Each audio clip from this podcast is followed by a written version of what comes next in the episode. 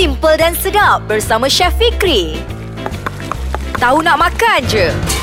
Hai, anda bersama saya Chef Fikri dalam segmen Tahu Nak Makan je dalam podcast Ais Kacang. Terima kasihlah bagi pendengar-pendengar yang masih lagi setia untuk mendengarkan resepi-resepi yang saya nak kongsikan. Untuk resepi kali ini, saya nak buat sambosa ataupun samosa. Setengah orang panggil sambosa, saya pun tak tahu kenapa. Kalau saya, samosa sahaja dia punya perkataan je. Apa yang kita perlukan, disebabkan nak buat bagi senang, kita tak payahlah nak cerita dekat sini cara nak buat kulit dia apa semua kita buat sahaja beli sahaja kulit popiah kat luar sana. Kalau nak buat sini pun boleh juga. Tapi nak bagi cepat nak bagi mudah kita punya kerja kita beli kulit popiah kat luar sana dan untuk bahan-bahan intinya, yang inilah yang saya nak kongsikan kepada anda semua. Okey, bahan-bahan intinya kita perlukan 100 gram daging lembu cincang. Lepas tu, dua batang kacang panjang kita dadukan kecil lah tu kita potong je kecil-kecil tu. Lepas tu, 4 ACM carrot yang telah kita potong dadu kecil. Tak kisahlah berapa cm pun, janji dadu kecil je. Satu setengah ulas bawang putih sehiris halia. Ha, yang ni bersama dengan uh, carrot tadi tadi yang ini kita tumbukkan sekali. Ha, lepas tu kita kena ada setengah biji bawang besar yang telah dicincang. Satu camca teh rata rempah kari daging. Satu camca teh gula, garam. Ini ikut rasa lah. Maksudnya kalau kita nak bagi perasa tu ikut selera masing-masing. Nak masin sangat-sangat pun boleh tak ada masalah. 2 cm minyak untuk menumis. Apa ke benda lah 2 cm minyak untuk menumis. Tak payah 2 cm. Minyak untuk menumis je. Lepas tu minyak untuk menggoreng. Satu camca teh tepung jagung ini kita kena bancuh dengan air biasa untuk kita jadikan dia pelekat lah lepas ni. Okey, cara-caranya senang saja. Kita kena panaskan minyak. Bila dah panaskan minyak, kita kena masukkan dan kita kena gorengkan dulu apa uh, dadu yang telah kita potong tadi, apa carrot yang telah potong tadi bersama dengan kacang panjang separuh masak. Kita goreng sekejap, lepas tu kita angkat dengan periuk yang sama ataupun kuali yang sama.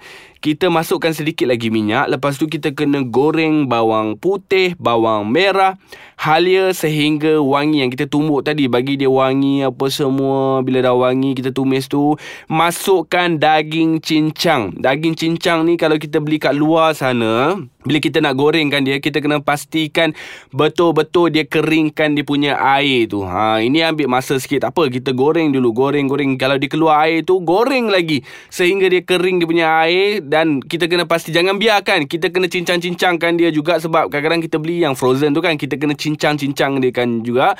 Cincang-cincang apa semua barulah kita masukkan garam lada sulah dan juga gula. Ha lepas tu masukkan bawang besar. Kita goreng lagi sehingga bawang besar tu lembut dan layu apa semua kita masukkan uh, carrot dan juga kacang panah yang, yang tadi kita dah goreng sebentar tu kita masukkan lagi kita kacau-kacau-kacau-kacau dan kita kena angkat dan kita kena sejukkan sebelum kita nak balut dalam kulit popiah. Ha, itulah sahaja saya punya inti je. Tapi kalau nak cuba inti yang lain macam ayam, macam orang cakap apa, ikan ke apa semua, gunakan teknik yang sama. Tak ada masalah. Untuk bahan-bahan sayur ni kalau boleh jangan banyak sangat lah. Sebab samosa ni orang lebih nak makan kepada inti daging dia tu. Ha, bukan kepada sayur-sayuran. Tapi kalau nak buat yang betul-betul sayur-sayuran, kita kena tukar terus bagus. Ha, daging tak payah pakai. Daging tu sedikit saja. Kita gunakan bahan-bahan sayur. Okey, sayur yang sesuai kalau kita nak buat samosa ni macam uh, carrot ataupun lobak merah. Lepas tu kita boleh gunakan lobak putih. Kita boleh gunakan macam brokoli pun boleh. Yang sayur yang tidak banyak air lah. Macam tomato semua memang tak sesuai lah kalau kita nak buat samosa. Dan bila kita dah sejukkan, kita kena sediakan kita punya pelekat. Ha, pelekat ni lah tepung jagung tadi kita campurkan dengan air tu. Kita biarkan dekat sebelah. Dan kita kena ambil kulit popiah. Dan untuk kulit popiah ni kalau nak tahu, kita sambung selepas ni. Kita akan uh, berehat sebentar. Saya nak minum air. Lepas tu kita akan sambung dengan kita punya samosa. Baik, anda masih lagi bersama saya Chef Fikri. Sekarang ni kita nak buat samosa yang baru mendengar. Kita nak buat samosa. Tadi saya dah kongsi dah cara-cara nak buat inti dia. Sekarang saya buat inti daging saja. Saya masukkan lobak merah dalam tu. Saya masukkan kacang panjang dalam tu. Senang sajalah dia nak cara-cara nak buat inti dia. Dan sekarang ni kita nak balut kita punya samosa. Okey, dah sediakan pelekat dengan tepung jagung dengan air tu. Lepas tu bentangkan sekeping kulit popiah. Lepas tu isi inti satu penjuru dan lipat berbentuk segitiga. Ha, lepas tu gam kat tepi dia. Lepas tu buatlah sehingga habis. Itulah caranya. Lepas tu kena goreng dalam minyak yang banyak. Ha, untuk kulit popiah ni kita kena ha, tutup dengan tisu basah ataupun kain basah. Kita jangan biarkan dia terdedah dengan air. Sebab apa? Kalau kita terdedahkan dia dengan apa udara apa semua dia akan mengeras itu yang kita kena jaga untuk kulit popiah. Kalau nak buat kulit popiah sendiri pun boleh juga cara nak buat dia. Ha, kena ada macam ha, tepung beras ke ataupun tepung gandum kita campur air apa semua pun boleh juga tak ada masalah.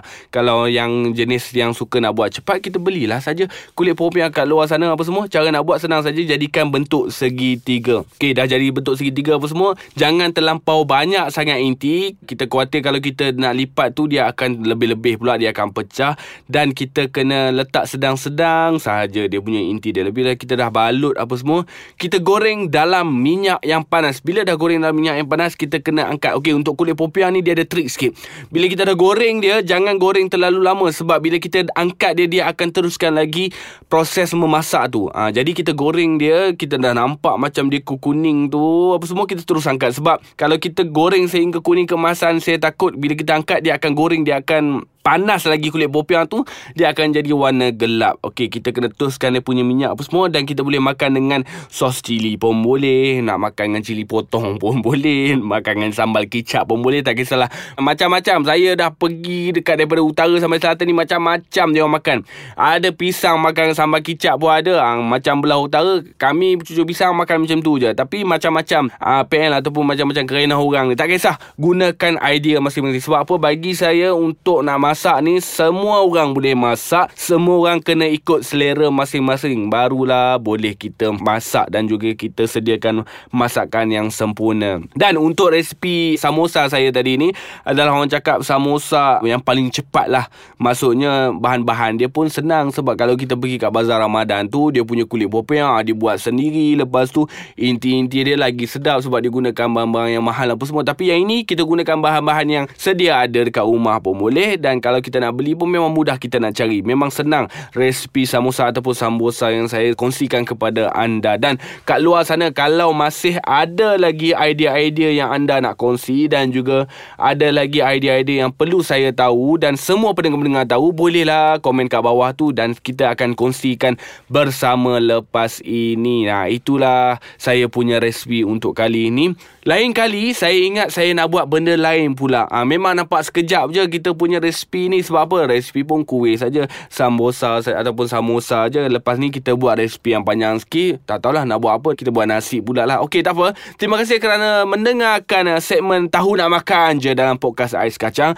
Dan yang bagi yang baru mendengar, teruskan mendengar. Dan bagi yang belum tahu, bagilah tahu kat kawan-kawan. Sebab apa? Selain kita boleh google apa semua, kita boleh dengarkan segmen Tahu Nak Makan je untuk mengetahui uh, resipi-resipi yang lebih mudah disediakan di rumah. Baik, kat luar sana tu kalau ada idea yang memberansangkan bolehlah komen dekat bawah tu sebab saya pun nak tahu apa idea korang, apa resipi-resipi yang menarik yang korang tahu. Dan saya pasti yang mendengar podcast Ais Kacang ni bukan saja orang Malaysia tetapi dekat luar sana orang Malaysia yang ada dekat Europe, orang Malaysia yang ada dekat Arab, yang orang Malaysia yang ada dekat Southeast Asia apa semua.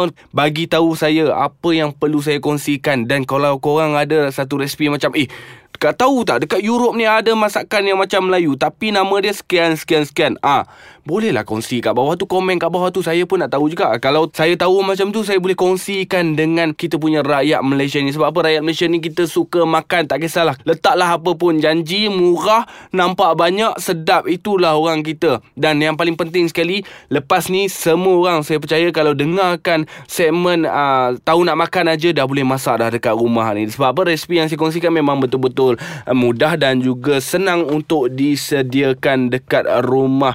Tak kisahlah nak pergi bawa pergi piknik pun boleh, nak masak tiba-tiba kat rumah eh terkejut alung tiba-tiba masak apa semua ah pun boleh juga. Sebab apa? Selain daripada kita Google apa semua, kita juga boleh dengarkan segmen tahu nak makan aja. Ah ini lain pada yang lain sikit lah daripada kita Google Google kita tak tahu kadang-kadang betul ke tak betul. Yang ini dengar suara saya saya kongsikan terus tips dan juga resepi-resepi untuk anda semua. Baik, kita jumpa lain kali. Assalamualaikum.